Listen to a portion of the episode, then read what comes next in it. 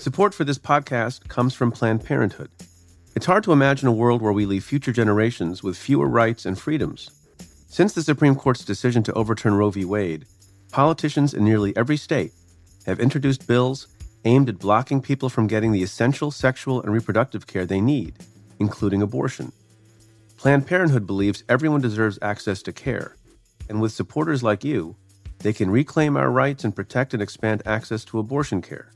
Visit planned parenthood dot org slash future to learn more and support their cause. This episode is brought to you by State Farm. If you're a small business owner, you know that it isn't just your business, it's your life. And whatever your business might be, you want someone who understands. That's why you might want to check out State Farm Small Business Insurance. Why? Because State Farm agents are small business owners too, living and working in your community. That means they know what it takes to help you personalize your policies for your small business needs. Like a good neighbor, State Farm is there. Talk to your local agent today. Hey, Stay Tuned listeners. On Wednesday, February fifth, I'll be live in New York City with G O P political consultant Rick Wilson to talk about my book, Doing Justice, which just came out in paperback. Of course, there will be plenty of other things to discuss too. Get your tickets before it's too late at symphony space dot org. That's symphony space dot org. From Cafe, welcome to Stay Tuned. I'm Preet Bharara. I think that there is a pretty high likelihood that we will go through elections in November, and there will be a winner, and we will not know if that person is going to be president in twenty twenty-one. I think there's a relatively high likelihood of that. That's Ian Bremmer. He's the founder and president of Eurasia Group, a leading global political risk and research firm. Bremmer is also the president of G Zero Media, which features videos, short explainers, and podcasts that help break down complex geopolitical events. In two thousand one, Bremmer launched the world's first global political risk index, a list of stability ratings for emerging market countries, and each year, Eurasia Group publishes their list of the top risks threatening our world. Bremmer joined me last year to talk about the top risks in twenty nineteen.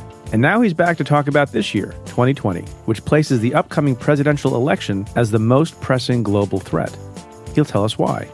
We also talk about the technological decoupling of the U S and China, the atmosphere at the recent World Economic Forum in Davos, and Bremmer's Twitter spat with President Trump. But first, let's get to your questions. Stay tuned.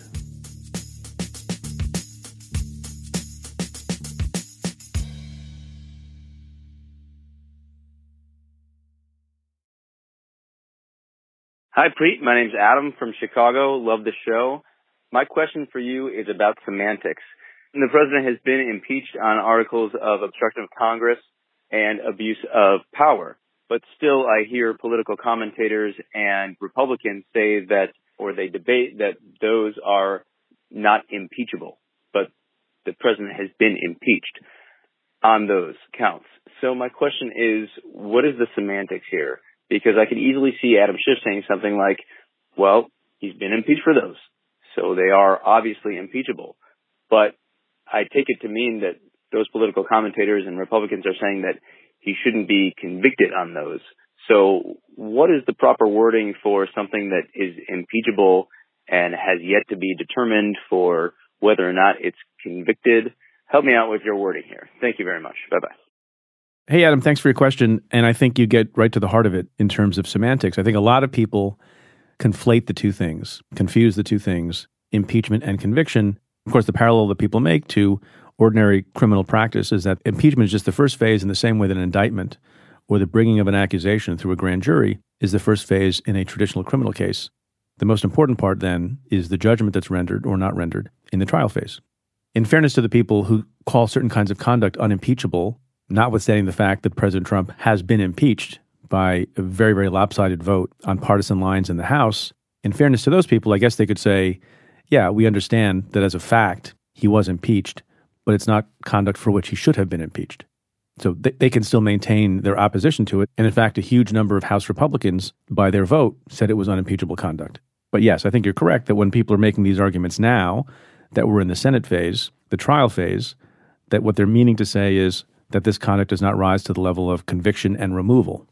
And just to go back to a point that I think bears repeating as many times as one is able to repeat it because it's a fundamental defense of Donald Trump, put forward by a lot of his supporters, his lawyers, and in particular Alan Dershowitz, that one reason this conduct is not impeachable or not conduct for which he should be convicted and removed is that the articles of impeachment have to set forth an explicit crime, like something from the criminal code.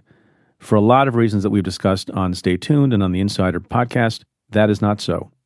Among other things, by the way, the people who are saying, well, you can't actually have impeachment or even conviction on the idea of abuse of power, they may be forgetting that there were articles of impeachment both against Nixon and against Clinton that were styled as abuse of power and didn't set forth an actual criminal violation. This next question comes in an email from Dave, who's asking about a New York Times piece written by Neil Katyal, Joshua Geltzer, and Mickey Edwards called John Roberts Can Call Witnesses to Trump's Trial, Will He? And Dave's question is, I would like to hear your thoughts on the article's premise of John Roberts having much more powers to direct the trial than the public has been made aware of, and that the Senate needs two-thirds and not a majority to overrule him. If this is all true, it looks to be a game changer and puts John in the driver's seat, whether he likes it or not. Thank you. So I think it's an interesting article, and the three gentlemen who penned it are very, very smart people and very experienced people and have a lot of experience with constitutional law and with John Roberts. And you may have seen that our very own Ellie Honig, former colleague of mine from S D N Y, wrote a piece on the powers that John Roberts can assert in the Cafe Brief last week. And if you haven't seen it, you can find it at cafe.com slash brief. So the way I think about this is not through a legal lens. And there are arguments to be made, as these folks have made, that John Roberts can assert various powers if he wants. And there are varying arguments about what it would take to overrule John Roberts.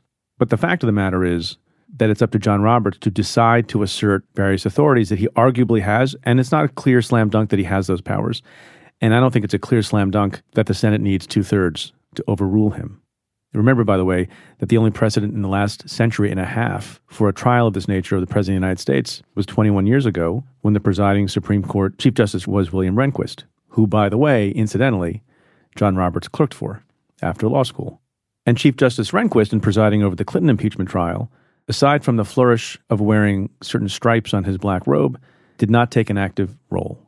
It does not seem to be in the temperament of John Roberts to assert himself in a major way and weigh in on a dramatic conflict about who should be called and the relevance of witnesses when the rules of the Senate provide for that being done by votes in the Senate. He doesn't seem like the kind of person who's going to take that kind of activist position, especially when the relevant precedent from twenty-one years ago of his mentor and former boss is one of being relatively reserved. And by the way, you've seen in the last week that there have been opportunities for John Roberts to assert himself and maybe derail a line of argument, uh, and he has not done so. As far as I could tell, aside from one post one a.m. admonition to the parties to be civil on the first day, he's been pretty much quiet. There'll be another opportunity in the next couple of days during the question period to see if John Roberts is the kind of Chief Justice presiding at the Senate trial who wants to assert himself a little bit more, well short of making a decision about relevance of future witnesses. But what's going to happen over the next couple of days is it's going to be Chief Justice Roberts reciting questions written by senators and putting them to the Trump lawyers and to the House managers. Now, in an ordinary courtroom, you would expect a judge who is in command of the proceedings, after asking a question penned by a senator and receiving a response that was less than adequate or off point or full of distraction, might ask a follow-up, worded in his own language. I've seen judges do that at trial all the time. Will he do that? I doubt it. I don't think Rehnquist did. And so if you're not going to see John Roberts taking an active role in policing the questioning and doing follow-up questioning, then with all due respect to these folks who've written about the power that John Roberts can assert, even if he is able, I don't think he's willing to assert it. And remember also, you know, John Roberts may take seriously that the Senate has the sole power of impeachment. It's really not a judicial process. And there's also the embarrassment to himself and the institution of the court, arguably, if he does assert himself more and make some controversial decision, and then does get overruled again and again and again. And it's not the kind of thing I think John Roberts wants to stick his neck out for. But I could be wrong.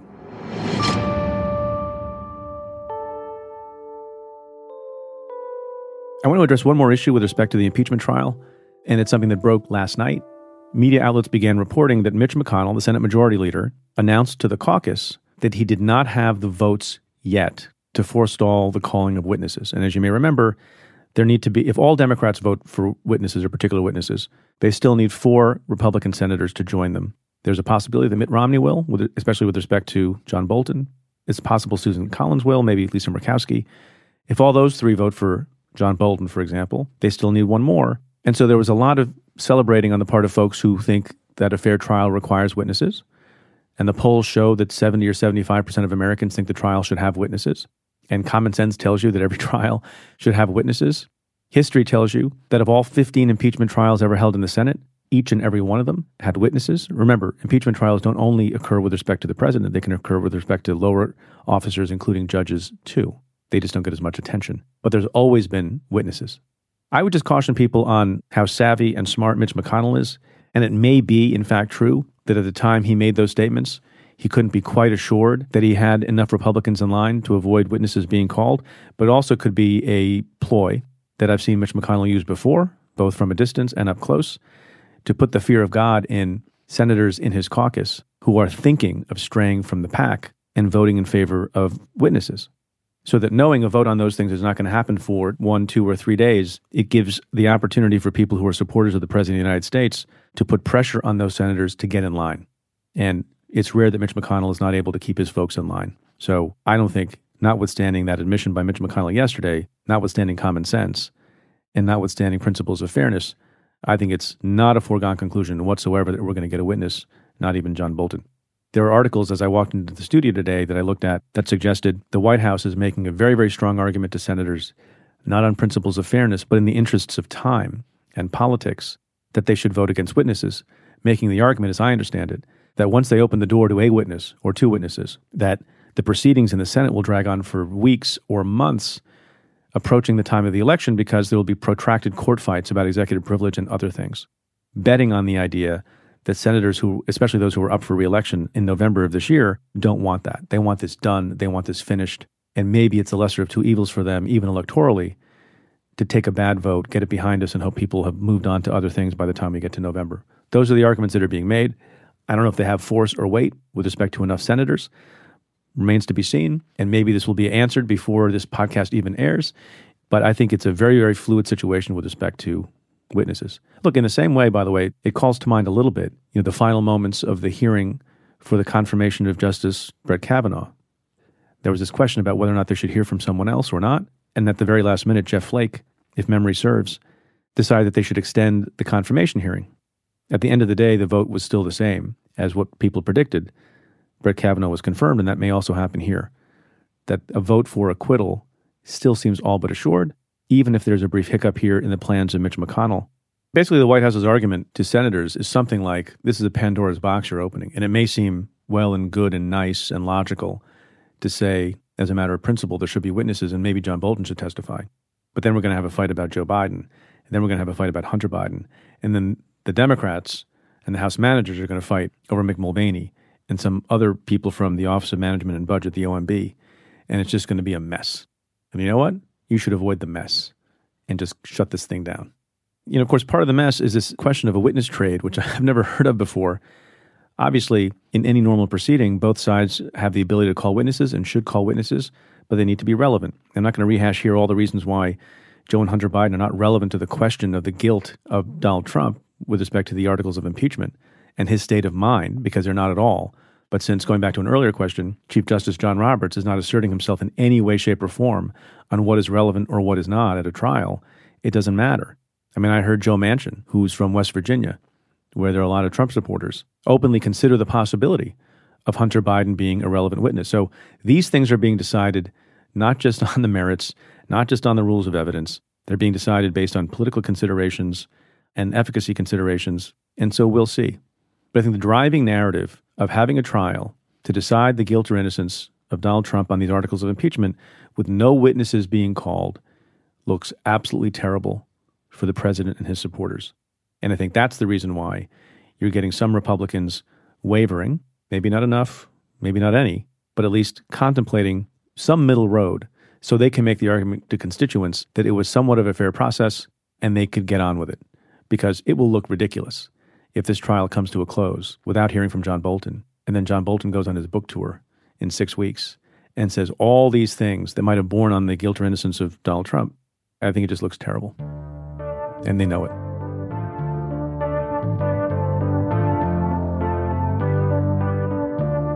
Stay tuned. There's more coming up right after this.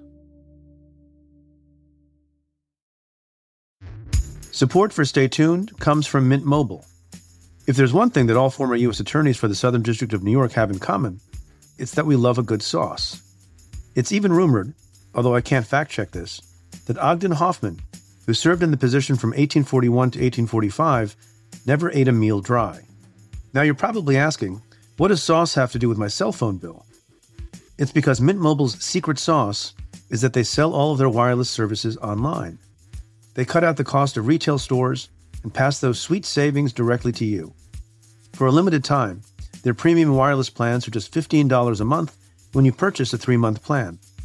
To get the new customer offer and your new three-month unlimited wireless plan for just fifteen bucks a month, you can go to mintmobile.com slash preet. That's mintmobile.com slash preet. Cut your wireless bill to fifteen bucks a month at mintmobile.com slash preet. forty-five dollars upfront payment required, equivalent to fifteen dollars a month. New customers on first three-month plan only.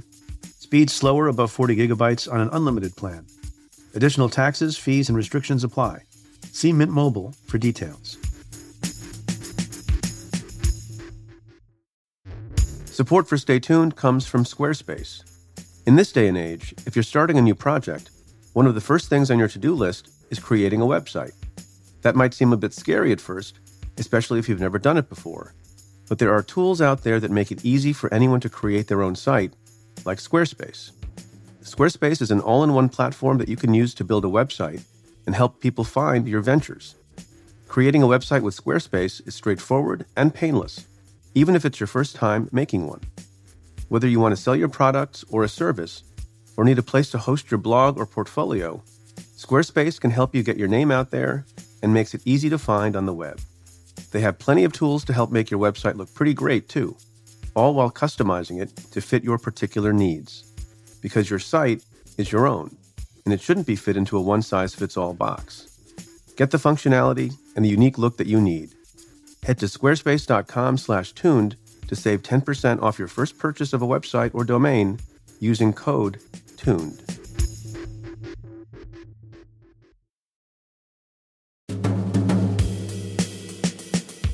My guest this week is Ian Bremmer. He's the president and founder of Eurasia Group, a risk research firm at the forefront of predicting global threats. He's a busy guy. Along with assessing risk, he's also the host of the podcast G Zero World with Ian Bremmer, an author, and an editor-at-large and foreign affairs columnist at Time Magazine. Bremmer joins me to talk about the Eurasia Group's top risks for twenty twenty. What's number one? United States politics. And it's the first time that a domestic U S issue has ever occupied the top spot.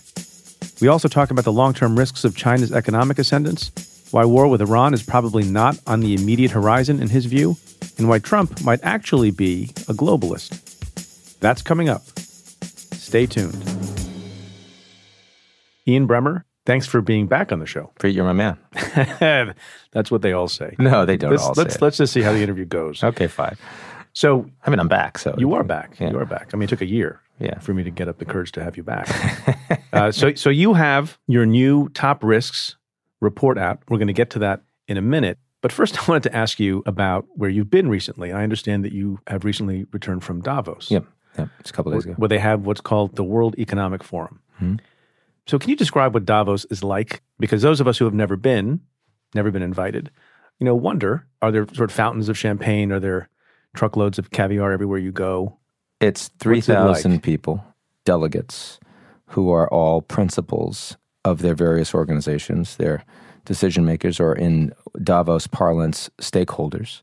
And they're going there primarily because they can get, their time is their most valuable resource. And they don't, and given that, they don't care how much they pay to improve the efficiency of their time. And they get more done with that concentration of other stakeholders in five days than they can probably do in a month anywhere else. Um, having said that, and then there's also a constellation of hangers-on who have an economy of being close to people who make decisions or are in power. And that's an interesting thing that people that are outside the Congress Center but nonetheless find this very important. You try That's a gray zone, gray economy.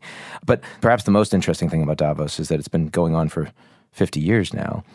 And for most of the history of Davos, the explicit ideology of the place, which is promoting globalization and globalism, so the idea that, you know, it's good for everyone to take advantage of more and more open borders, free trade, you know, sort of free migration and free market. For fifty years, mostly that has been a resurgent and increasingly dominant ideology that is clearly not true anymore. And it's not true in part because the elites in the West are seen as increasingly nefarious by their own populations. And it's also not true because a lot of other countries out there, especially China, are building an alternative architecture to what the W E F is all about. And so that made this forum much more, let's say, challenged in its self-satisfaction um, than I've seen for many years. You say that with a smile. So, so why do you go?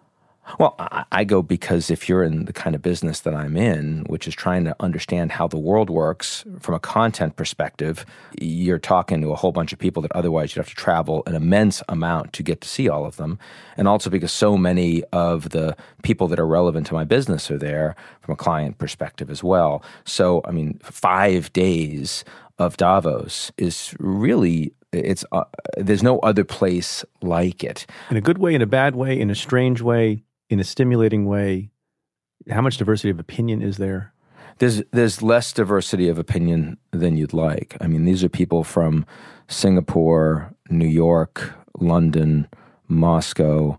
Heck, um, I was with the Minister of Finance from Zimbabwe, but who had a foreign Western de- advanced degree, who have vastly more in common with each other than they usually do with people that live five miles down the road in their own countries. And that is a big part of the problem uh, that we have in the world today.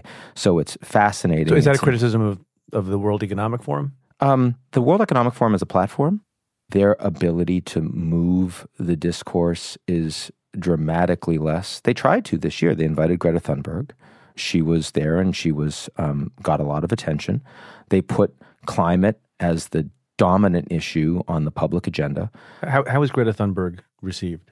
Uh, well, uh, as a spectacle, mostly. Everyone was interested in swarming her and getting their photo of her and all of that kind of thing. But if you ask, you know, in terms of climate agenda, the average W E F delegate is much more aligned with Donald Trump than they are with Greta Thunberg. And that is an unfortunate reality, but one that needs to be remarked upon. And that is less the fault of the W E F than it is the reality of what global elites and decision makers are all about and why we're in this pickle with climate to begin with. So Donald Trump went. Yeah, for a second time, yeah. How was he received? And how was his speech in particular received? Uh, the only applause line he got was when he uh, promised that he was going to be a part of this trillion tree Um, you know, thing. I think he liked it just because it's a really big number, you know. And Trump, he doesn't say trillion very often. Sometimes I mean, he says gazillion. He could say gazillion, but that's not a real number. But trillion, unless you want to talk about the U S debt, it's very hard to bring right. up trillions, right? So this was exciting for him. He didn't get applause lines otherwise, but but when you left the speech, and, and, and you know, the speech was kind of unremarkable. I mean, there was an enormous amount of exaggeration, but it was also basically on script. He didn't ad lib. He didn't do a lot of stuff on impeachment, all that. No, and no one talked about impeachment all week. I was going to ask. That was not a big topic. It wasn't a topic at all. At all. At all. No. You also wrote that the attendees at the World Economic Forum this year were less hostile to or less perplexed by or some other verb Donald Trump than they were two years ago. Clearly true. How has that come to pass? Well, one, because a lot of um, the statements he made about free trade, which really concerned them two years ago, uh, they now see as either not having much of a fist inside the glove or having been resolved in their favor. U S, Mexico, Canada, U S, China, phase one, Japan, South Korea, even the E U, which is the proximate danger. Both sides took a pretty significant step away over the course of the last few weeks for imminent tariffs. And that's something, that's probably the principal issue that most attendees would have a significant problem with Trump on. They obviously like his tax policies. They obviously like his regulatory rollback. I mean, he's been business friendly. Uh, you know, you have more significant. If you go back to three years ago when he first became president, there were very few Democrats that believed that the U S economy would be doing as well today as it is after three years of Trump. the beneficiaries of those sets of policies are largely the people that attend the World Economic Forum. So I suppose it should not be surprising, even if it might be a little disturbing, that most of them are much more comfortable with Trump winning a second term and believe he will than they would be certainly with Bernie Sanders or Elizabeth Warren. But frankly, many of them, even some of those center but further left candidates that are plausible from the Democratic side. So going back to what you were saying earlier about the lack of diversity there and how maybe the World Economic Forum is less relevant and less influential than it was because the domestic populations of some of the folks who go there have a different point of view than they might have a few years ago. Definitely. Do we need a Davos? Do we? Who's we? The world. Uh, I don't, I mean, it's hard to say. It's hard to say. Has it outlasted its influence? It's certainly outlasted its monopoly global influence, right? I mean, that that's true. I mean, it was in some ways the organization that put out some of the ideas that were dominant among global thinkers for a long time that were received wisdom. And I don't think that's true anymore. And I think they're aware of that. But, you know, let's also recognize that no matter what the agenda of Davos may be, whether it's climate or inequality or A I and the fourth industrial revolution, which was coined by Klaus Schwab, that term, which is also freighted with ideology, the people that are going there are actually most interested in making sure that their businesses are successful.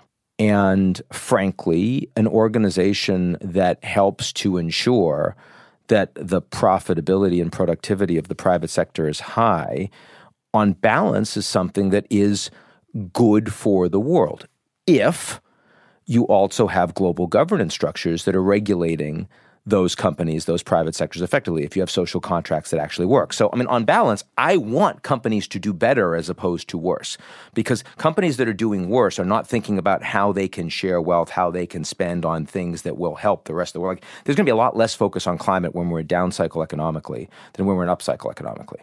We need to understand that. But what I think is broken is much deeper than just talking about the World Economic Forum. It's much more failure of governance. That's what I would say.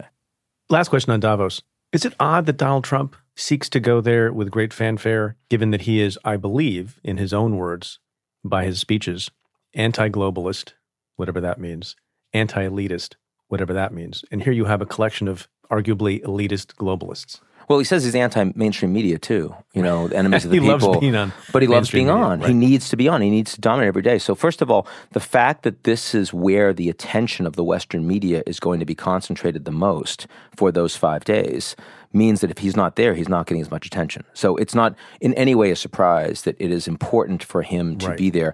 He may not like the elites, but he desperately craves their attention, their adulation, and frankly, to be one of them, right? So I'm not surprised at all. Right, right. I mean, that's the weird thing, right? He desperately wants to be a part of these cultures and circles that sometimes reject him, including the mainstream media. Right. And again, he's fundamentally much more of a globalist in both his history, his business activities, his media activities, and now his policies than people like Bernie Sanders or Elizabeth Warren. I mean, if you know, it may be that as, in terms of his personal character, his upbringing, his vulgarity, he's not Davos man. He's not the. He doesn't behave in the way one should act. He's not good with tea sandwiches, right? Uh, but that may be a point in his favor. Well, he's more Big Mac than tea sandwiches, and Davos is more tea sandwiches than Big Macs. I don't think there there isn't a what McDonald's in Davos. Well, I grew up in the projects, and I'm glad that I'm not there anymore. So, I mean, you tell so, me. So does that mean tea sandwiches or, or Big Mac uh, or something in between? I, I mean, something. Shake in, Shack. Uh, no, no. I mean, like, I actually, I want to eat healthy, frankly. I mean, it doesn't have to be tea sandwiches, but I'm probably more like, you know, sushi, chicken soup. I mean, just, I want to know where my food came from. Processed is not good from my perspective. Sushi in the chicken soup? That could work. Or those are two different things? Those could be the same thing. I mean, there's rice, you know, if you want to throw some fish on it. But I, yes, I'm not in any way surprised that Trump is aligned with Davos. I'm not in any way surprised that Davos folks are more comfortable with Trump than they want to admit, and that Greta was, you know, a nice shiny object, but at the end of the day is kind of going to be a sad bump in the road for where the private sector and the public sector are speeding ahead. Let's Greta. Get to the set of We're not having fun. We're, we're talking very seriously, and I feel like we need to be like I'm going to have fun in a moment. Off I'm going to have fun a bit since we're talking about Davos. We need to hit have, some trees. I have a few things to mock you about. Really? Which okay. I didn't get a chance to last time. Yeah. Damn, look at mocking me. I'm going to um, have some stuff for you too. You have a lot of buttons on your shirt undone. For example, I have two right now. That seems to be twice as many as necessary. But twice as many as you do. It's drive time with okay. Ian Bremmer. Yeah. uh, callers. uh, so top risks twenty twenty. This, could you remind folks, because maybe not everyone has listened to the last episode from a year ago. Do you have a methodology? Do you pull these out of your butt? Do you have spies? Do you have metrics? I mean, you, you do a good job of setting forth some pros beneath each of these risks, and they sound plausible to me, but how, how do you think about doing this very quickly? And then we'll get to what you think the top risks are. Methodology is impact of risk, imminence of risk, likelihood of risk, the three of those things put together for the year. And risk to whom? To what? Risk to the global macro environment, to the global macro economy, um, and uh, the global macro political stability, those two things together. Um, we have about two hundred people in the firm. They spend months all putting together their ideas. Uh, Cliff Cupchin, who's chairman of the firm, and myself lead the process.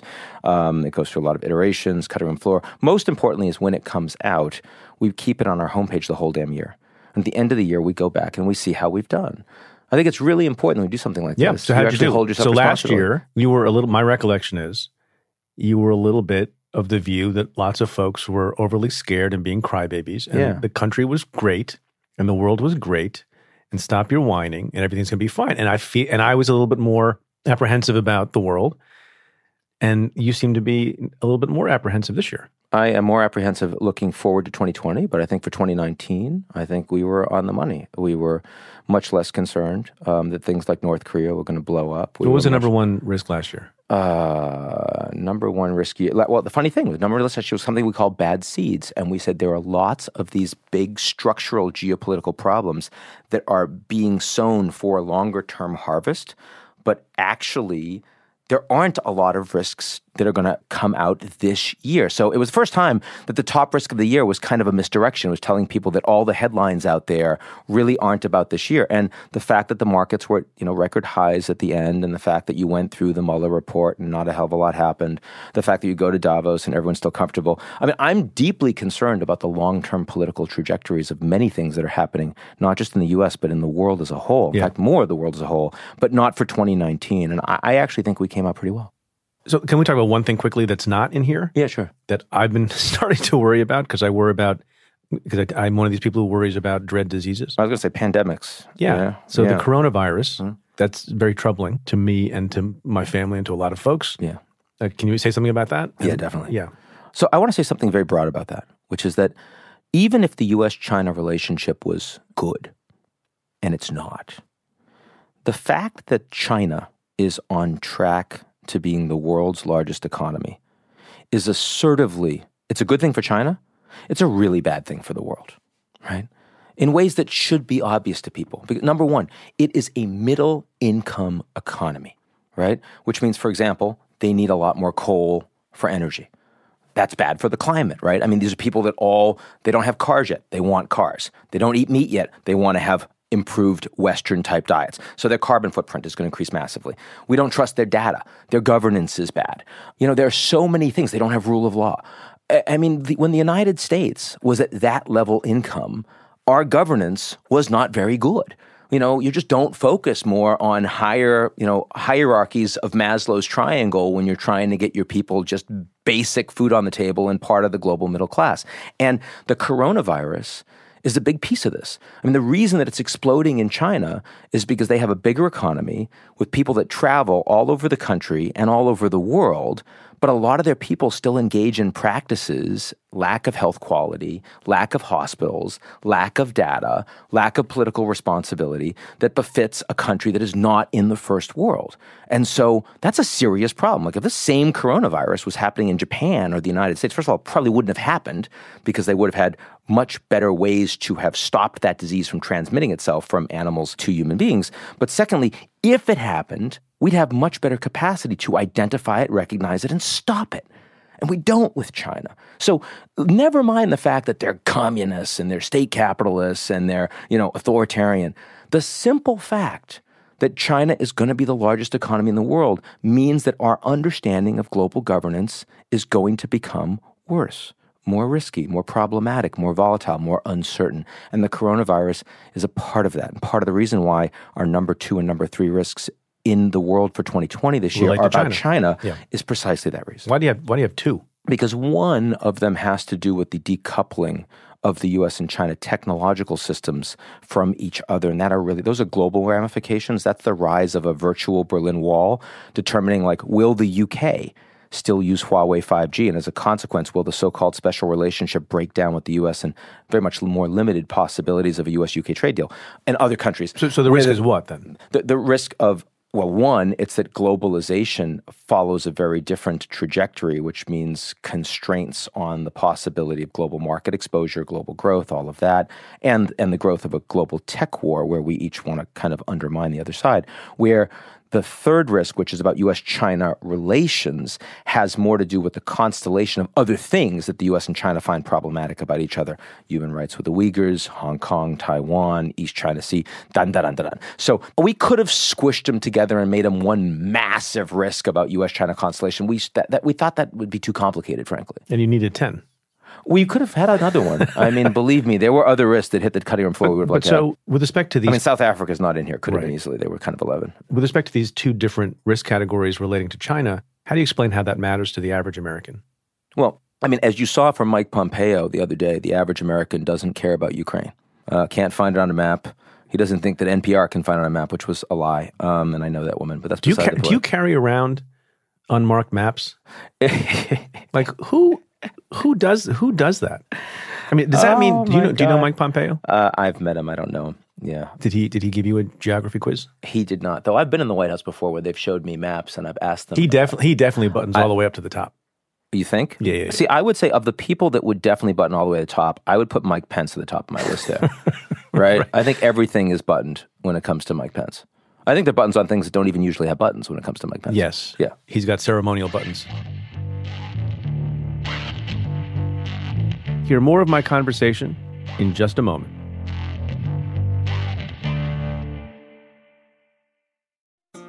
This episode is brought to you by State Farm. You've heard it before. Like a good neighbor, State Farm is there. But it's more than just a tagline, because State Farm agents are small business owners themselves who live and work in your community. And if you're in the market for small business insurance, who better to work with than an agent who understands what it takes? State Farm agents can help you create a personalized insurance plan that fits your small business needs and budget. Talk to your local State Farm agent today about small business insurance. Like a good neighbor, State Farm is there. Hi, I'm Ben. I suffer from a condition called writer's block.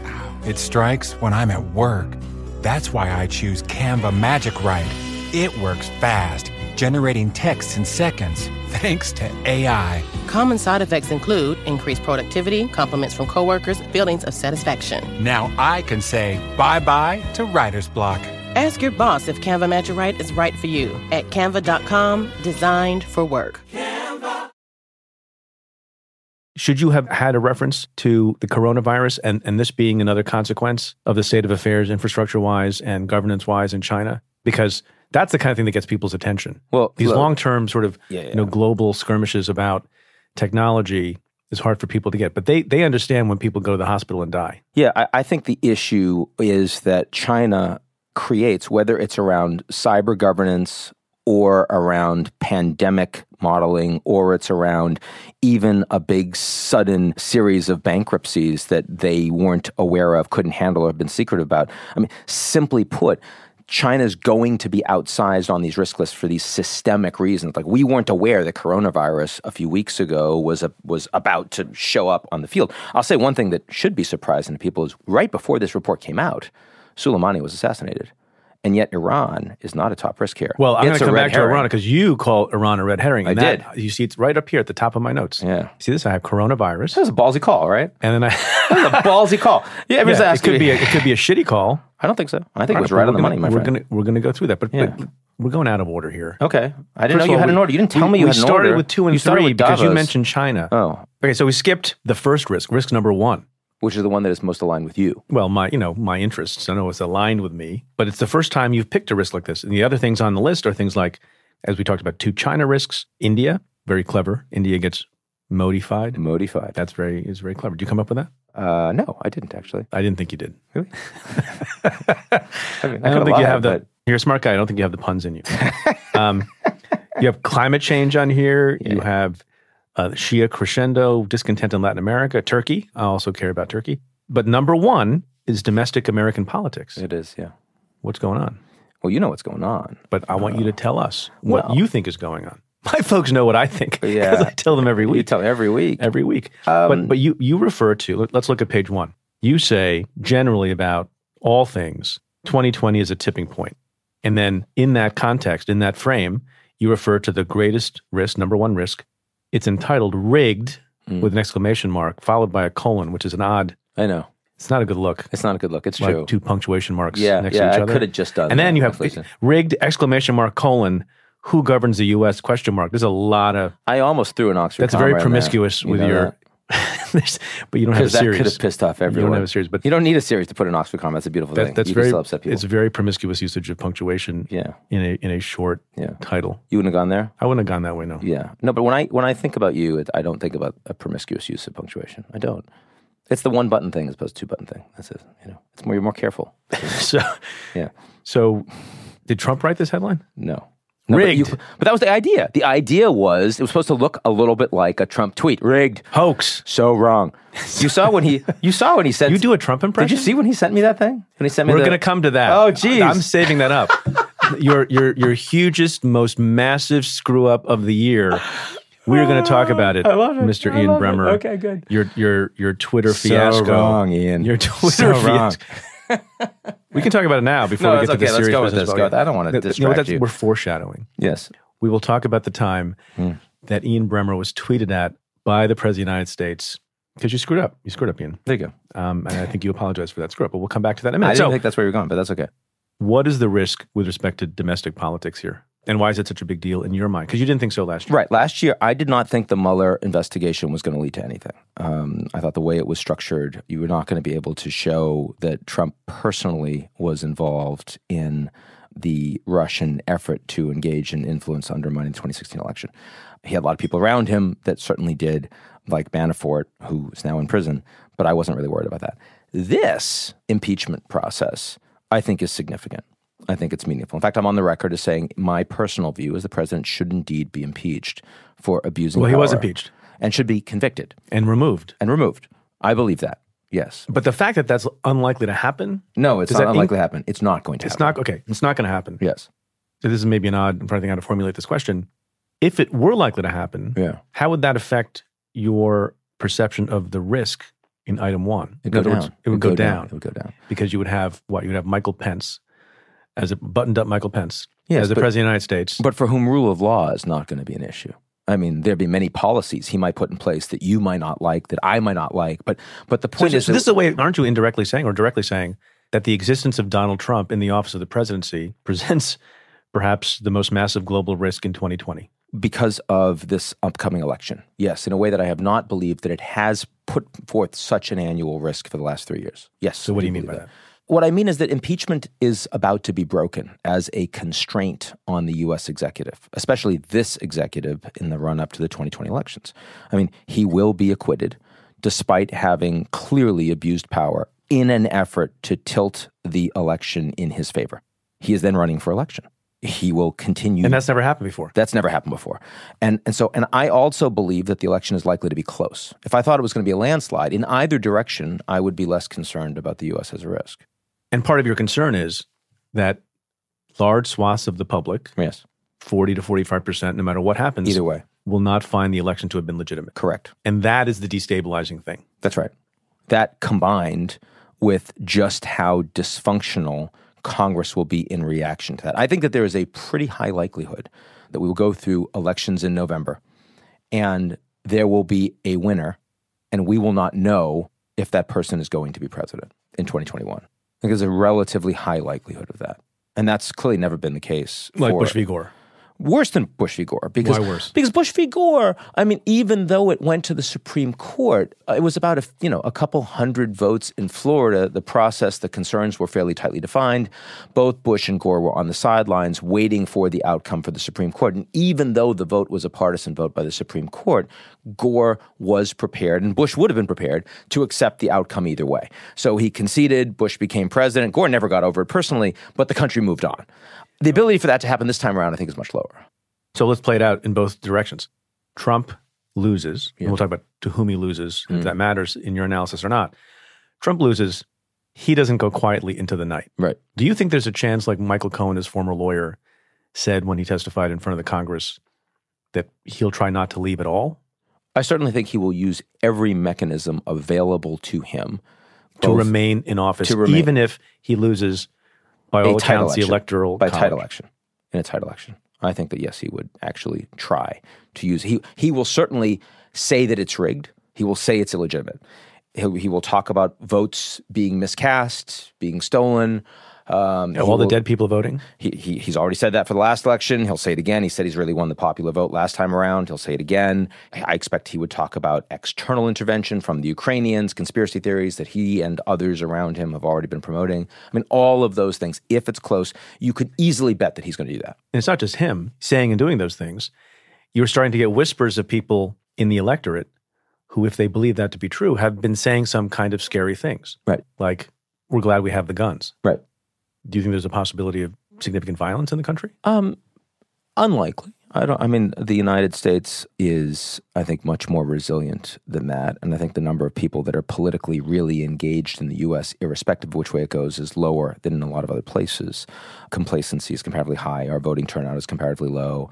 A lot of people talk big, but there's not that much terrorism in the U S. Not. I mean, again, anti-Semitism is up in ways that are really worrying. But total levels of murders in the United States, gun violence, actually down, right? So, no, I, I'm not seriously worried about that. But some one-off issues of political violence that responds, yeah, I would expect you'd see some of that. Some more hate crimes with it. Yeah, I would expect some So suppose of that. He leaves.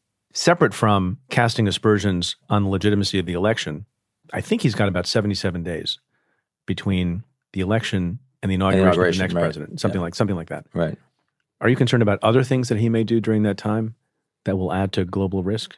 I'm worried more about all of the efforts he will take to delegitimize the outcome. It's more about that, especially because I think he's very unlikely to quote-unquote wag the dog. This is not a guy who is inclined in any way to use or abuse military power to get the Americans involved in wars to help him. Right, because you don't think he abused his military power by ordering the strike on Soleimani. In no way do I think that.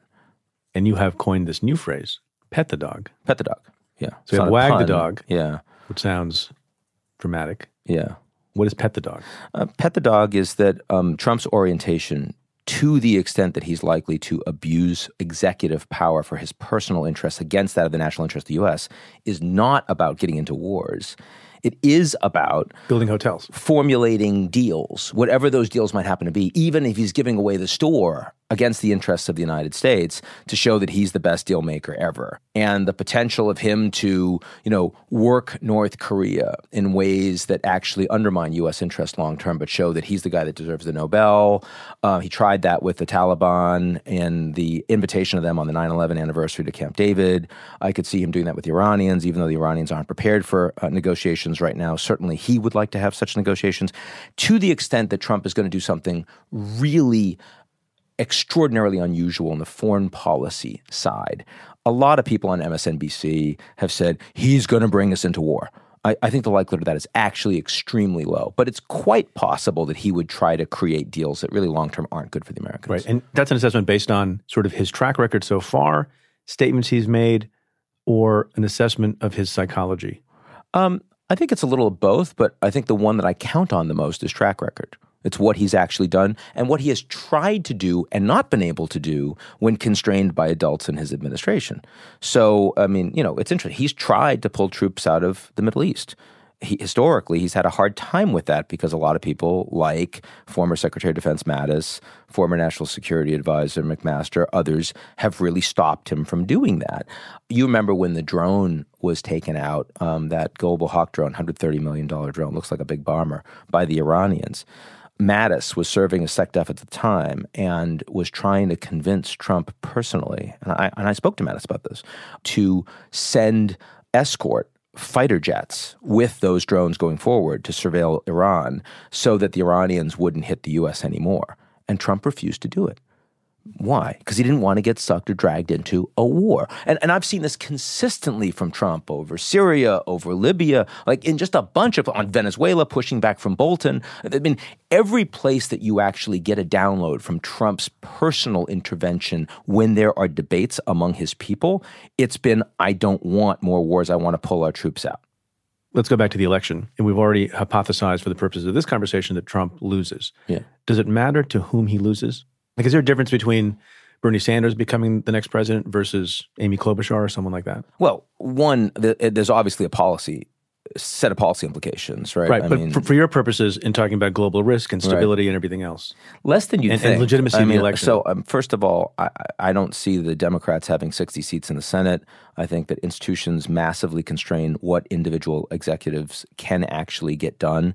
So I worry less about the impact of a Sanders or a Warren administration on the trajectory of the country than perhaps a lot of people in the business community do.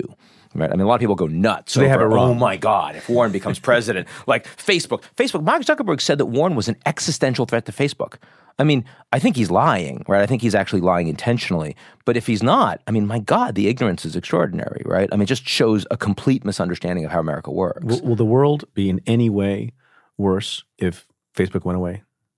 Well, sure. I mean, a lot of people would lose jobs, right? And I mean, it's a billion people that Other are presently... Well, yeah, a billion people plus that are connected to a Western multinational corporation that suddenly went away gives the Chinese a much greater opportunity to fill that space and to have not only companies that monetize just as effectively or even more, but will also have that data go up towards an authoritarian state capitalist country and create more of a surveillance culture from the government and weaken the ability of Western liberal democracies to flourish over time. So yeah, I mean, you don't, that's the interesting thing, right? Is that on the one hand, Facebook is really bad for our democracies.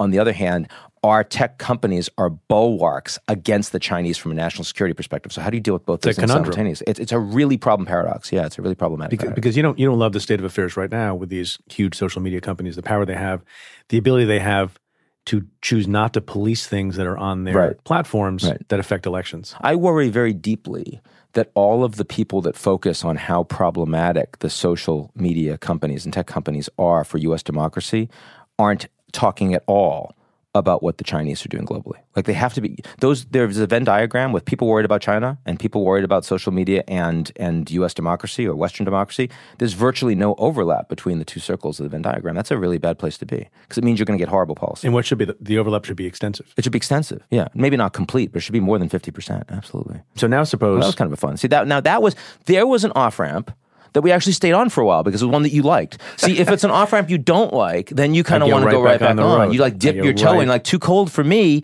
but you like the you like some off-ramps. So you have to tell me. You're mixing metaphors now. Well, you have it's to, like, is it a pond? You, you, you don't dip your toe in the off-ramp. That's what you, you, you I don't know I what don't, you're talking about. All I'm saying is that you need to kind of give me better guidance for when an off-ramp is really meant to be an extensive no, diversion. It's, it's organic. It is? The conversation. Because sometimes you take off-ramps and you end up seeing like the largest chair in America. Because it's a place you'd otherwise never go, right? It's like, oh my God, there's the largest chair in America. And you take or a Paul picture Bunyan. with it.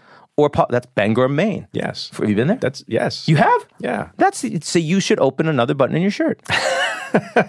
It's cold in Maine. Did you see, did you see how organic that was? That was very organic. I want to go beautiful. back to your, to your- What was crap. the name of the blue ox? Your, your, what was it? What was the name? Babe. Good job. Okay, good. Babe the blue ox. There you go. Okay. Are you trying to, are you trying to test yes. for my Americanness? Well, I don't have a map. This is that, like that I don't have a thing. map that doesn't have names on it, so I thought I would try something we else. We should probably yeah. spend more time on that map. We should. Because you know I what? could point out Ukraine. Let's be clear. I might be close.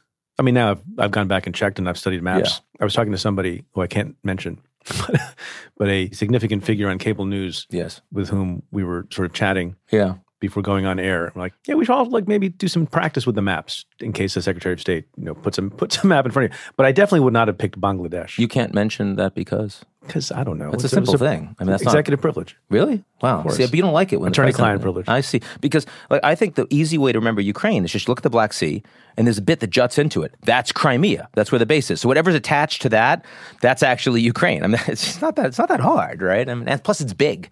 Geography Today. Yeah. With Ian Bremmer. That's right. So don't you think that it means that Mike Pompeo has at the ready these maps, and this is a thing that he does on a regular basis? He's probably done it more than once. He's done it more than once. Humiliate people? He's right? done it more than once, yeah. But you'd think that it, it, I just, I'm surprised it works. I mean, N P R is not the first place you go to whip out a map and say, where the hell is Ukraine? I mean, you, you, that's not, I'm not going to get a high return on that. It's like, you could just try that with C N N, the mainstream media, but you wouldn't do that with N P R. Those people actually are kind of bookish. Right. But you look, there's generalized lack of knowledge in America about the world. Right. You are in a small subset of human beings in America who know a lot about the world. It's your business and you travel the world. Yeah. But there was, I saw, you saw this, right? They did a survey of Americans, asked them to find Iran on a map. Yeah. And some people picked areas in the Midwest. Yeah, but some people also of picked, America. Some people picked areas that were literally in the middle of oceans, right? Which implies, so what's that about? It implies that people are trolling the response to the survey, so and we should it. take so them less seriously. I don't buy that people are actually picking Ohio for Iran or Indiana. Do you Indiana do surveys like this? Not that would have notably stupid answers like that. No, we don't. All right. I mean, how important is it for us to know about what's going on in the world? It's important, but I also think that the fake information that's put forward and the and the persistence of a large number, a large minority of people that actually want to undermine the entire process really makes these conversations more challenging to have. So now assume Trump wins. Yeah. There's still going to be, and it's a close election, yep, tens of millions of people who will think based on lots of things, including their experience with interference by Russia in the twenty sixteen election, that it's not legitimate. Is that universe more problematic than one in which there is a feeling of illegitimacy with a Democratic president? I'm not sure. Um, I'm honestly not sure, because on the one hand, you know, Trump is more of a wild card in what he can do to rile up his base and his unwillingness to play by the rules and rule of law. On the other hand, you know, the Democrats will probably have a whole bunch of legitimate reasons to feel like this election has been stolen from them. And the polarization in the U S is really extensive on both sides. So I think both are problematic. I don't know that I'd want to necessarily call one out as more. I think the issue is that when you get to an environment where half of the population actually thinks that the election is rigged and something needs to be done about it, the potential for black swan events to occur from either side is greater. The res- the response and resilience to a crisis is lower. The willingness of other countries to try to take advantage of that uncertainty is higher. So I'm I'm more concerned about how the country responds to an unfortunate sudden escalation that no one anticipated in the middle of this unprecedented crisis. I mean, we've not had an election that will have gone this badly, that would have failed this badly since sort of eighteen seventy-six. You say that in the report. Yeah. That was the election between Rutherford B. Hayes and Democrat Samuel Tilden. Correct. As you say, was one of the most hostile, controversial campaigns in American history. And you think this will be worse? I think it's going to be, I mean, I said since, it'll be the worst since eighteen seventy-six. And remember, we were coming off Civil War. There was Reconstruction. The election failed. And there were twenty delegates that both Democrat and Republican Party were convinced that they actually deserved and won. And the only way you could get an election outcome was for acceptance by the Democrats of Rutherford Hayes to win. And in return, troops had to be taken out of the South, ended the Reconstruction.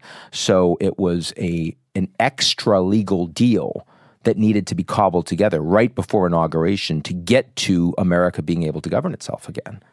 In other words, rule of law kind of broke down in that process. We've not seen anything remotely like that in this country. But since. In reading your assessment of the number one risk, I'm feeling a sense of not hope. And the reason is, with respect to some risks, presumably there are things, and to the extent they're longer term, there are things that you can do. You can hope that there will be solutions, or that there will be a, a new kind of leadership to deal with these issues with China or some of the other things you mentioned. But I don't see anything that can be done between, you tell me, between now, end of January, and November to sort of minimize this risk you're talking about. That's right. Of half the country thinking the election is illegitimate, unless it's a landslide victory in one way. I guess right. that's the one that's the right. one out. That's what you want. Is a landslide victory. That looks victory. unlikely. That looks unlikely. But I will tell you that if this top risk, we're not looking at this year, but we're looking at twenty twenty-five. So it was a five-year risk horizon. This U S risk would not have been number one. In other words, I do think that whether it's a period of weeks or months, we will find our way through this. Institutions will work again. We will get back to not governance as usual, but governance. So I think the likelihood of this actually breaking American institutions is actually fairly low, it leading to widespread violence beyond what we saw in nineteen sixty-eight, the kind of stuff that you see historically in Paris, for example, I think is relatively low. I'm not that worried about that long term. But I do think, again, because you asked me at the beginning, what's the methodology? Part of it is imminence, likelihood, and impact. The United States is the world's largest economy. It's the only consolidated superpower in the world. So anything that affects it, even for a short period of time, has outsized importance on this list. Can we do an off-ramp? Yes. Is this a short or a long off-ramp? I don't know. Let's see how it okay, goes. Good. So I, I saw you uh, over the summer, and this is not long after your big Twitter fiasco. Oh, yeah. And I gave you some grief, but I think you deserved it. Um, so you, in, in May of twenty nineteen, and you have an active Twitter account. I do. You have far fewer followers than I have, but you you know, it's active. What do you have, a million, something like that? A million two. There you go. Ooh, you know, exactly. Yeah. A million That's and not two. Exactly. A million and two. You know, one point two. Oh, one point two. That's even more than a million two. one point two. That's pretty good. Yeah. I thought you knew numbers. Uh, no, I have punctuation issues, but you can't describe numbers. It's okay. Yeah, that I mean, might that uh, might affect your followers. Uh, okay. Like, with your punctuation. It looks like, if you use enough punctuation, it looks like you're you're trying to curse. Yeah. Like in the old comics. Yeah, that's fair. Um, ampersand. Yes. So you tweeted, yeah. This is sort of a cautionary tale on Twitter. And I've seen other people do this it too. It is. This is Memorial Day, but I since, think it was But since that, yeah. you're a friend of mine and yeah. you were in the studio, I'm going to give you some grief about I'm it. I'm more than happy. It's fine. So you tweeted a quote that you attributed to President Trump when Donald Trump went to North Korea. And by, by the way... He was in Tokyo at the time, by the way, just to let you know. Just be accurate about it. But yeah. Oh, I'm sorry. There. Yep. um, Trump, yeah. He was in Tokyo. And you did a thing that also, in a different context, in a whole other dimension, Adam Schiff has gotten in trouble for, and that is sort of comically trying to paraphrase the president yep. in a way that in the modern world, people sometimes think must be a verbatim quote. Quote. Yes. And you said, you tweeted, without saying, just kidding, Kim Jong-un is smarter and would make a better president than sleepy Joe Biden. And people love that tweet. As a quote from Trump. As I wrote that as a Trump. quote, as if he had actually said that, yes. You know what? This is like the unified field theory of your flaws, also a punctuation problem. Right? Yes. Yes, clearly. Right? Yeah. So yeah, the quotes were a problem. I think if you, I think, the I quotes think, were problem, I think yeah. the number one global risk for Ian Bremmer yeah. is, is crappy punctuation. No, but I'll tell you what the, I thought the biggest problem was, mm. is that I wasn't actually on Twitter after I posted it. Oh, so you couldn't you couldn't do damage control. You posted it. I had it. no idea that it was a problem. You posted it and then you went to a massage? I posted it and I was in Nantucket for the weekend. It was Memorial Day weekend. I was just screwing around, you know, and that was a mistake. So when I came back on like eight playing, hours playing later. Polo? So the tweet went viral. Yeah, yeah. And because all these people thought, oh my God, our, thought our idiot president, yeah. what has he said now? Yeah. And part of the reason for that, and this is a compliment to you, is you you are a significant voice. You have hundreds of thousands of followers, and people thought... Not one point two, well, though, if not, know, well, yeah, you know, yeah. it's something I mean, to, to aspire fair, to. I mean, yeah. if you had done that, Jesus. Yeah. I mean, maybe, you in, twenty, show maybe in twenty twenty-one. Yeah. Okay, well, because yeah. I don't make errors like that. I make other kinds of errors, but I don't make that kind of a fool. And I learn, yeah. I learn, I like to learn from other... I would say this when I was in office all the yeah. time. I like to learn from other people's mistakes. Yeah. So I, I thought deeply about this error of yours. Yes. But people thought that you must be telling the truth and it must be a direct quote. And I've seen other people do it. Yep. And then, it's too bad you didn't have a book you were selling at that moment. It's true. You? I did not. Not that it Because matters, otherwise this yeah. would have been a bonanza It would have done well, yeah, of course. So you meant it in jest. Trump tweeted at you, Ian Bremmer now admits that he made up a completely ludicrous quote. Yes. Attributing it to me. Yeah. This is what's going on in the age of fake news. Ooh, look. Yeah. People think they can say anything and get away with it, which is kind of rich. Right? Yeah, no, it is. It is really, the libel laws should be changed to hold fake news media accountable. First of all, are you in the news business? No. Are you in the fake news business? Nope. I'm in the analysis business. Okay, but it's fair enough. So how? So if, just tell me. Just tell me as a person. Yeah. And you've told me privately, but now yeah. say it to the millions of people who will be listening to this podcast. Sure. What was it like to be tweeted at by the president in that way? Uh, I mean. I was surprised, obviously, but he tweets at all sorts of people all the time. I'll tell you that um, before he tweeted at me, I had said, right, like, you know, hey, as soon as I realized, I got back online and saw that people were actually writing about it, people that were important, like Ted Lieu has a million followers, stuff like that. Congressman they were California. Yeah, they were act, and who I know Ted Lieu, right, uh, acting as if it were true. You know a lot of people, by the way. Can we, small off-ramp from the off-ramp? Yeah. You do tend to mention... that you know these famous people. Is that like a is that like a Davos thing? No, it's kind of like relevant to the story. I mean, I don't like, I'm not someone who brings up, oh, when I was talking to X the other day and just dropping the name. But I mean, here you're asking me specifically how this process went. And the reason that I took it down is I came online eight hours, ten hours later and saw that there were notable people out there right. that had written about my tweet and as if it, it were a fact, yeah. act, amplifying. So I took it down immediately. I wrote, this was meant as a joke. My apologies. Um, it was it was it was completely ludicrous, uh, and part of the problem, of course, it's harder to tell what's completely ludicrous with this president, especially because the president actually the next day said something that was pretty similar to what I had actually made he up. He said worse things. He said worse things. he said worse um, things. But still, I, yeah. I'm not Trump, and I, I neither have his followership. um, nor am I a political figure. So the rules apply differently to me, right? I mean, he can go out and, you know, sort of do all sorts of things that aren't applicable to other people. And so the right thing to do was own it, apologize, and move on. And to be fair, like when he then tweeted at me, um, well, you know, it got a lot of attention, but it's very, it's very clear that that news cycle blows over yep. in a matter of hours. So, I mean, if you ask me, did it have any impact on like what I do or who I am? Right. No, not at all. And the funny thing, I thought, what I thought you were going to, I'd forgotten about this, I swear to God, I thought you were going to ask me about when Trump sent me a copy of one of my articles a couple months ago. Oh, no, but why don't you talk about that too? But you remember that, right? Yeah. You saw it. So, I mean, you know, he reads Time Magazine, and I wrote a piece. He was uh, robbed as Man of the Year. Uh, yeah, he, yeah, he's, he's, you know, what it happens. But he has he had covers before, as you know, and he's also made up one uh, that, that, in the past, which is kind of funny, which, you know, one does. And so anyway. Have you been on the cover of so Time Magazine? Uh, I have, but not as the subject. I've just written a bunch of covers, so it's a little different. News media. Uh, I mean, I write for them every week. Yeah, it's. I mean, it's a big, well-known. I write for them in part because internationally it has a huge followership, and I really want my stuff to have yeah. more global resonance. So he reads something. So he reads something. Apparently, he does read Time most weeks. He reads New York Times all the time too, stuff like that. And uh, he saw the piece. It was about um, the R C E P trade deal, and I was arguing in the piece because I believe that Trump leaving the Trans-Pacific Partnership, which Obama didn't get done, but Trump then left, was one of the bigger strategic mistakes, missed opportunities that we've had in the last few years. Um, and I wrote that R C E P getting larger was China taking advantage of that. So he rips out that page. He writes on it, Ian, so wrong. Many more opportunities to work with or something like that, Donald Trump. In Sharpie. And in Sharpie, you could still smell the Sharpie on the page. I mean, and I didn't go up close. I mean, oh. you could smell the Sharpie just when you took it out. He had it couriered over to my office. And, and uh, and you know, he apparently, he was kind of bemused by it. Uh, it's funny. You do get the sense. Like, I, I did not feel when he wrote that tweet at me before or when he sent me that piece. It wasn't out of malice. It was gamesmanship and amusement. This act. Is what he does. It's an act. Like and, Shifty Schiff. Yeah. And, crooked and, Hillary. And all I that just, is an act. And the funny thing is, I take my work really seriously. I don't take myself that seriously. And so, I mean, I'm not the kind of person who, if you troll at me, it's going to devastate my day or my week.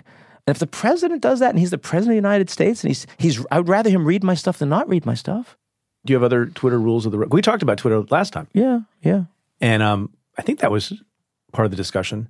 You know, is Twitter responsible for, who's more responsible for Trump being president, James Comey yeah. or Twitter? And I said Twitter. You said Twitter. I definitely said Twitter. Yeah. Yeah, because, I mean, not only does he have more followers than other people that are running, but also, I mean, the amplification of those followers, both from trolls and from bots and also from really effective folks that are politically aligned with him in social media, I mean, just vastly greater than anybody else has. I think that really matters. Plus, it's not just in the U S. I mean, Bolsonaro in Brazil, that's how he won. Um, you know, certainly I think that uh, Salvini in Italy, I think that's how he won. I mean, these there are these figures that are tapping into tribal identities, and social media is great at giving people what they want, and tribal identities are the most visceral types of identities people have. So people that do that well really succeed on Twitter, where my pinned tweet is, you know, if you're not following people you don't agree with, you don't like, I'm happy to help. I'm kind of the anti-tribal guy on Twitter. I'm not trying to create my own sort of non-tribal tribe.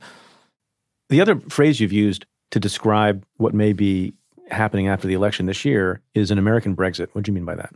I meant that after Brexit happened, one of the big problems that led the U K to just eat itself for three plus years was that so many people believed the outcome was illegitimate.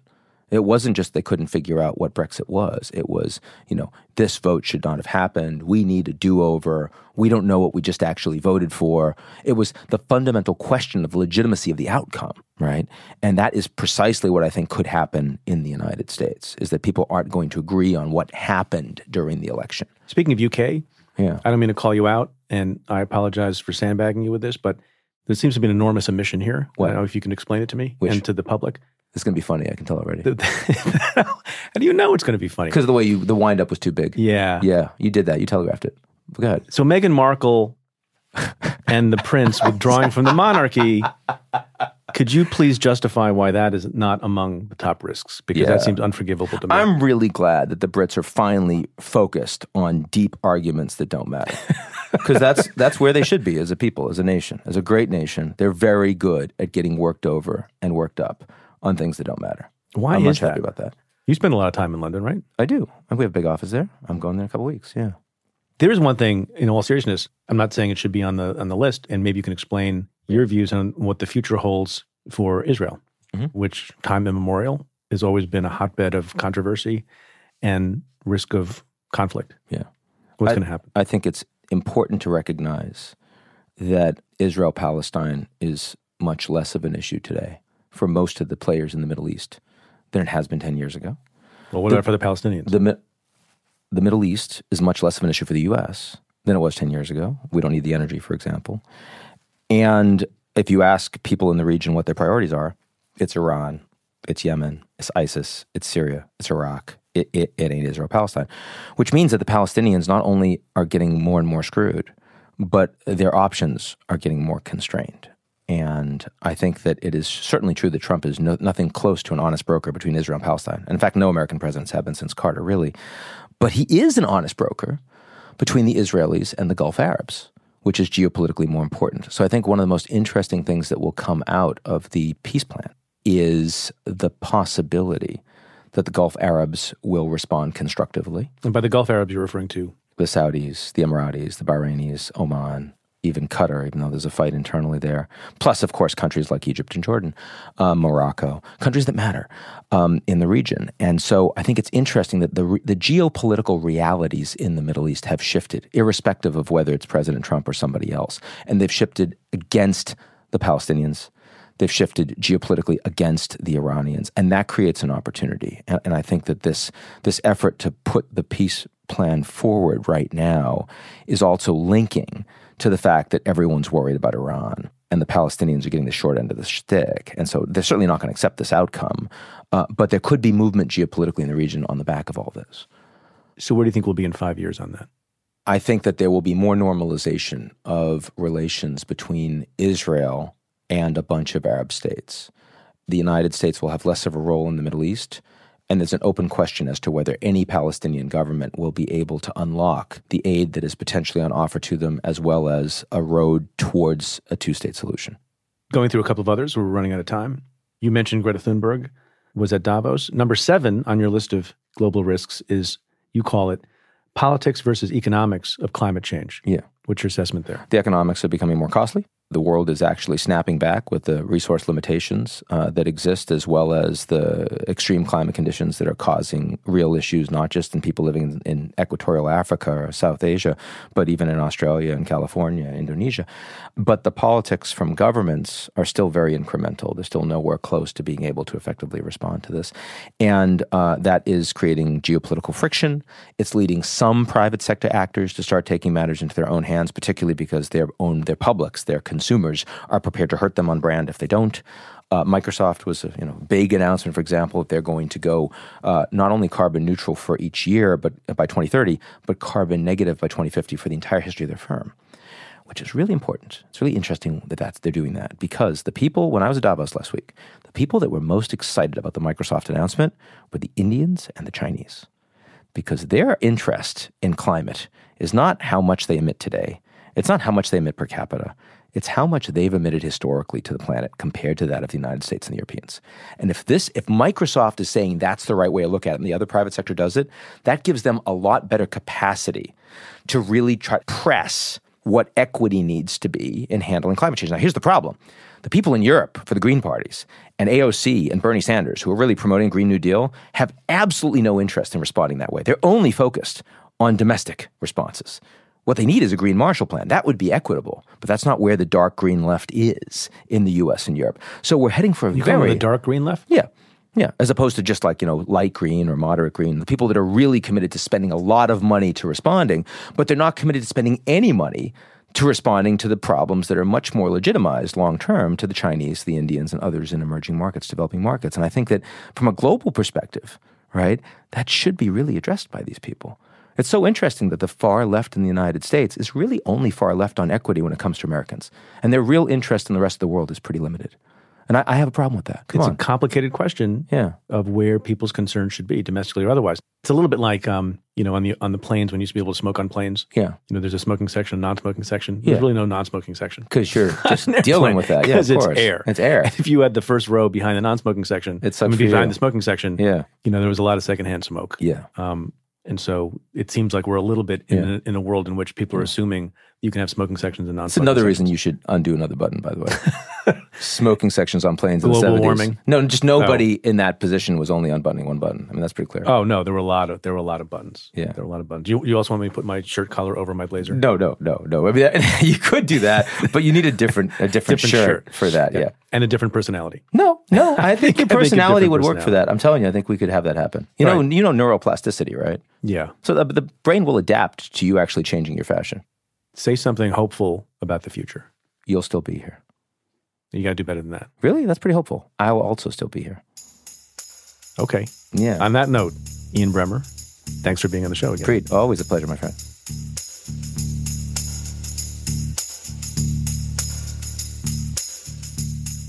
The conversation continues for members of the Cafe Insider community. To hear the Stay Tuned bonus with Ian Bremmer and get the exclusive weekly Cafe Insider podcast and other exclusive content, head to cafe.com slash insider.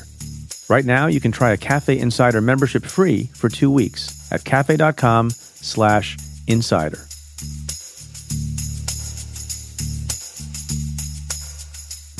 I want to end the show this week by talking about something that everyone experienced on Sunday. Like all of you, I was heartbroken, shocked, and dismayed to learn about the untimely death of basketball legend Kobe Bryant. And not just him, also his thirteen-year-old daughter Gianna, and seven other people in a helicopter crash. It was a terrible thing, and the loss was felt deeply by so many people, not just in this country, but all over the world, because of the kind of player Kobe Bryant was, and because of the kind of person he was, and because of the magnitude of the loss. As I think President Obama wrote, Kobe was just undertaking the second phase of his life, which promised to be as significant as the first phase. So whenever greatness is lost, exceptionally early, it causes a lot of sadness. And so that afternoon, notes of mourning came in on social media, on television, in newspaper articles, and lots and lots of people expressed themselves. But I have to tell you, that evening, when I tried to relax and not do any work, and maybe escape a little bit from news and politics and all this other stuff that we talk about on the podcast every week, I turned on the Grammy Awards. And bear in mind that the Grammy Awards are supposed to be about fun and largely an escape. But of course, there was no avoiding recognition of the loss of Kobe Bryant. And for, among other reasons, the actual Grammy Awards ceremony was occurring in, quote, the house that Kobe Bryant built. And when the host of the Grammy Awards came out, Alicia Keys, she addressed what everyone was thinking and feeling and mourning about right away. And I'll tell you, when bad things happen, you want to hear good words spoken. And it's not always clear what you need to hear. And the best and most genuine people know how to speak from the heart, know how to say what people need to hear. And it must have been a crazy afternoon at the Grammys, with all the scripts and the jokes and the intros and the songs and the pieces all planned and pre-planned and rehearsed for days and weeks probably. And all that was upended by the untimely death of Kobe Bryant. And Alicia Keys said, better than anyone else that day, what we all needed to hear. And I know that we're going to do what we're here to do. I know that we're going to all join together and do what we do in happy times and challenging times. We're going to sing together. We're going to laugh together. We're going to dance together. We're going to cry together. We're going to bring it all together. We're going to love together. And I'll say also, for all the talk about how artists and athletes and others should stay in their lane and they don't have important things to say, on Sunday night, when it came to grace and unity and empathy and, yes, a certain kind of leadership, it came from a recording artist. It came from Alicia Keys. And then she ended her remarks about Kobe Bryant by saying, and we're going to make sure that we are celebrating the most powerful energy, the most beautiful thing in the world, the one thing that has the power to bring all of us together, and that's music. Amen.